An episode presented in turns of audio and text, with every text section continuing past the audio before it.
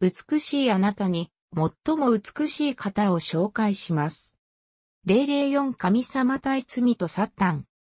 人間を作り数多くの人たちをこの地に送るとき、愛なる神は各一人に対して美しい計画を持っておられました。愛に関する美しい計画があり、私たち一人一人はお互い愛し合いながら驚くほど美しい共同体を築きながら生きていくように作られたのです。しかし、サタンは最初の人であるアダムとエヴァを罪に誘惑しました。その結果すべての人類は日常茶飯事に罪を犯しつつ生きていくことになり、この世は寂しさ、痛み、涙で満ちたところになったのです。罪の意味と実態。罪とは何でしょうか？罪の根本は何でしょう？神の意志は愛しなさいであり、それを拒否するすべてが罪となります。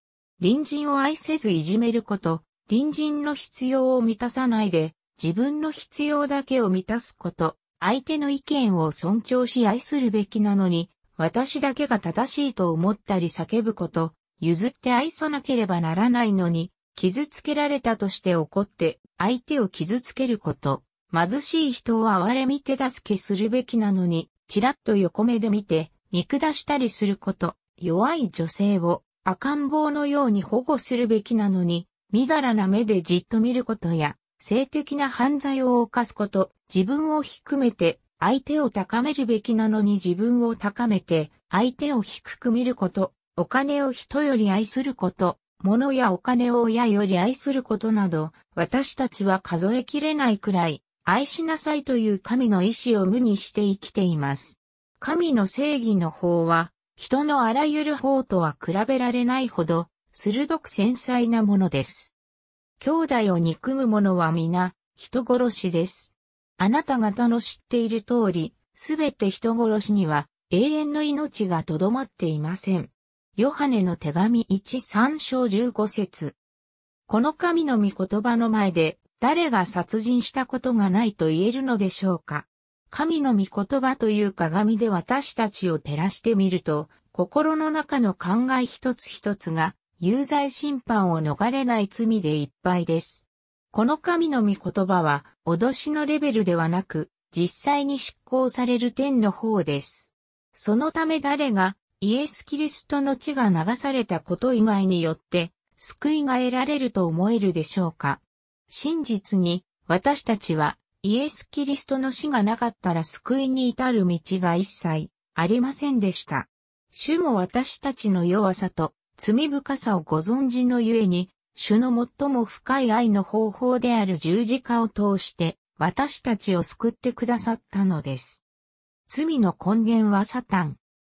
罪の根本は何でしょう？アダムとエバを誘惑したサタンです。私たちが愛せなくなったすべての原因は、サタンから始まったのです。創世記三章一から五節種なる神が作られたのの生き物のうちで最も賢いのは蛇であった。蛇は女に言った。園のどの木からも食べてはいけない、などと神は言われたのか。女は蛇に答えた。私たちは、園の木の果実を食べてもよいのです。でも、園の中央に生えている木の果実だけは、食べてはいけない、触れてもいけない、死んではいけないから、と神様はおっしゃいました。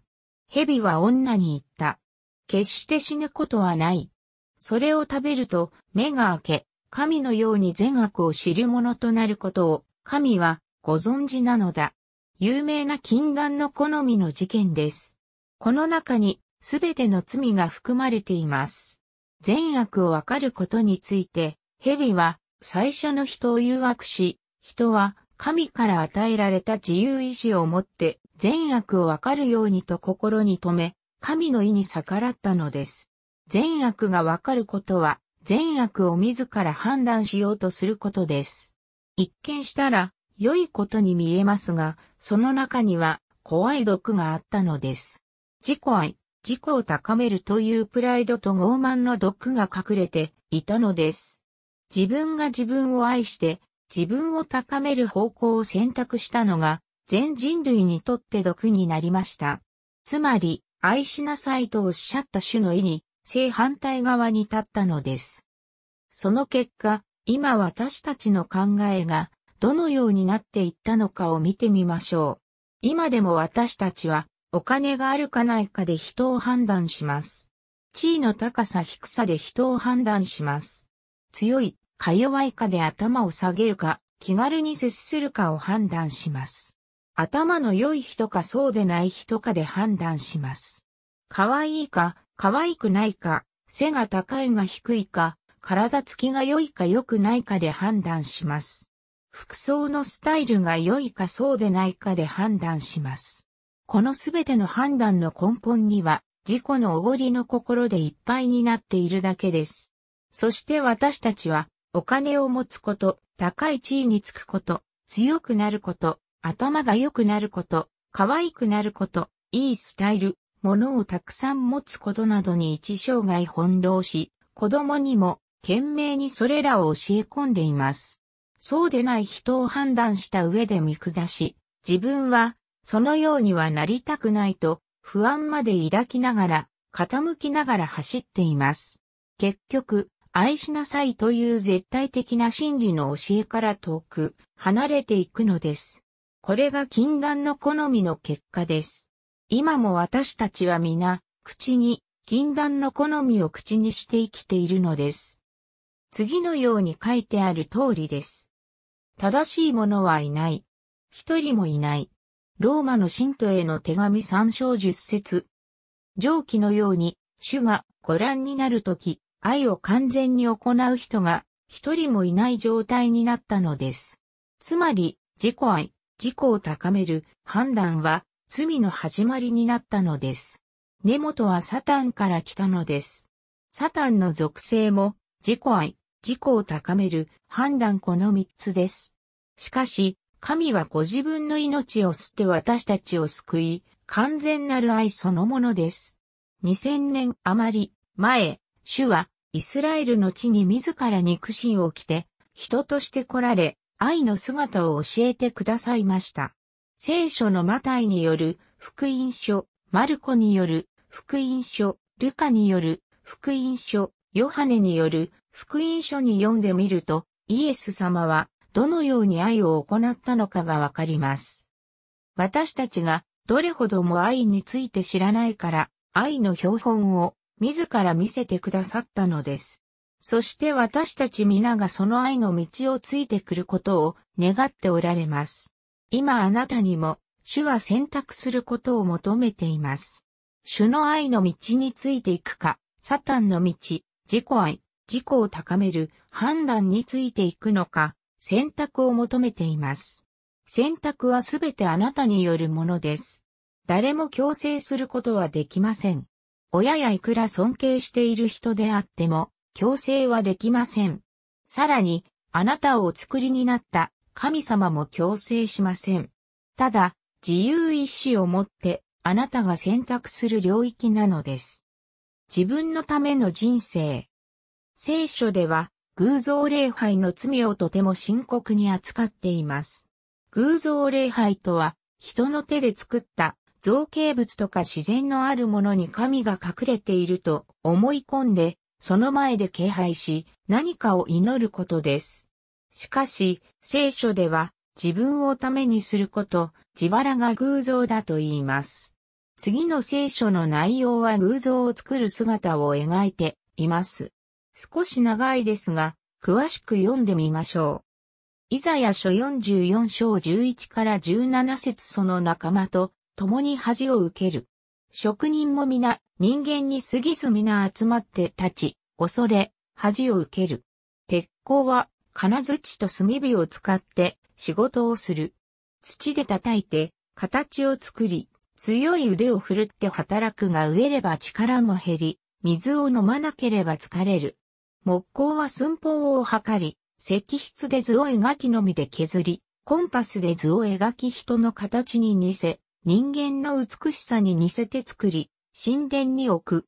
彼は、林の中で力を尽くしもみを切り、柏やカシの木を選びまた、もみの木を植え、雨が育てるのを待つ。木は焚き木になるもの。人は、その一部を取って、体を温め一部を燃やして、パンを焼きその木で紙を作って、それにひれ伏し木造に仕立てて、それを拝むのか。また、木材の半分を燃やして、火にし肉を食べようとして、その半分の上で炙り食べ飽きて、身が温まると、ああ、暖かい、炎が見えるなどという。残りの木で神を自分のための偶像を作りひれ伏して拝み、祈って言う。お救いください。あなたは私の神と。偶像を崇める人の動機は結局自己愛自分のために過ぎないのです。彼らの行き着くところは滅びです。彼らは腹を神とし、恥ずべきものを誇りとし、この世のことしか考えていません。フィリピの信徒への手紙3章19節こんな神、あんな神、どんな神であっても、偶像礼拝の実態は、結局自分の腹のために他ならないのです。すべての祈り申し上げるの中心には、自腹のために、との罪の本質を持っています。罪に対して私が話せる本の一部だけを語りました。しかし、主が教えてくださるのは、数百、数千倍になるでしょう。聖書が話す罪について深く黙想すればするほど、まるで一人も抜け出すことができない罪の勝利を見ているような息苦しさを感じます。にもかかわらず、そんなことなんてないさと言い、神の法を無視する方法もあります。どれもあなた次第です。人には真に善であることと真に悪であることを分別して善を選択する自由意志がありますが、すでにすべての人や世の中が悪で染まっていて、つまり禁断の好みを口にしているので、私たちは知らないうちに、あまりにも悪の方に傾いています。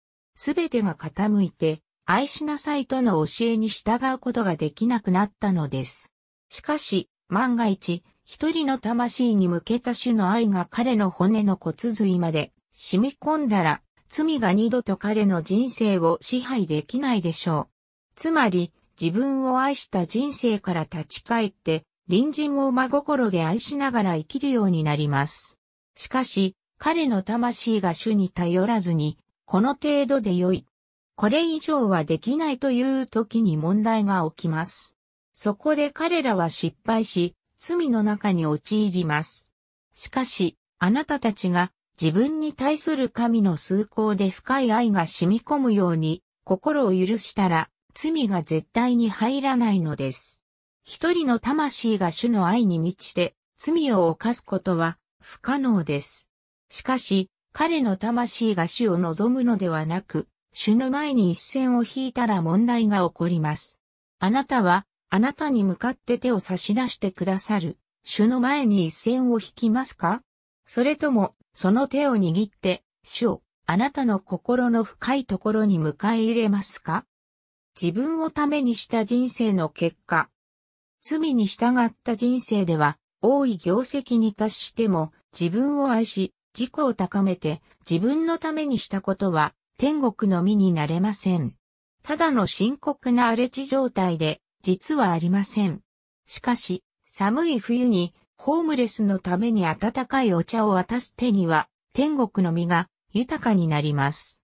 これは実際のことです。天国や愛に関する主の教えと主を信頼しましょう。主を信頼するだけで、主はあなたに主の愛を証明し見せてくださいます。あなたたちが主の愛に包まれる素晴らしい天国の姿を経験できます。そして自分の欲に従って生きていた時に、決して理解できなかった古い矛盾が理解できます。目に見える現象の裏に隠れている神の秘密と真理をわかるようになります。もしあなたが主の愛を経験したことがあるなら、その愛を他人に表すのも聖なる責任です。主の愛がわからない人に対して無知のままで生きないようにしなければなりません。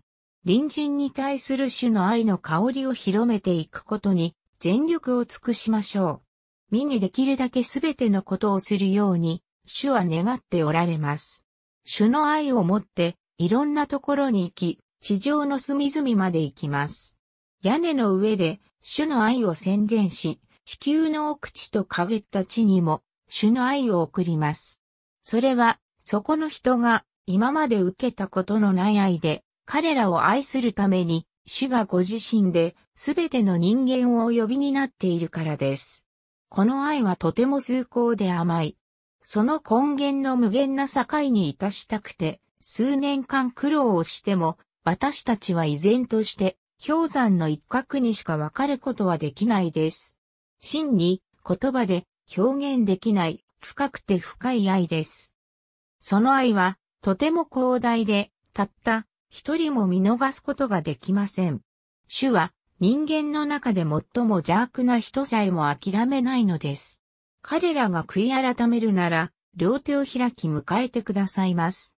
主の限りない憐れみの門はまだ閉じてないです。今でも開いています。まだそこには希望があります。そしてあなたが自分の人生で主を愛し、主があなたに何かを呼び求めるとき、それを耐えられないことはありません。主のためにできないことは何もありません。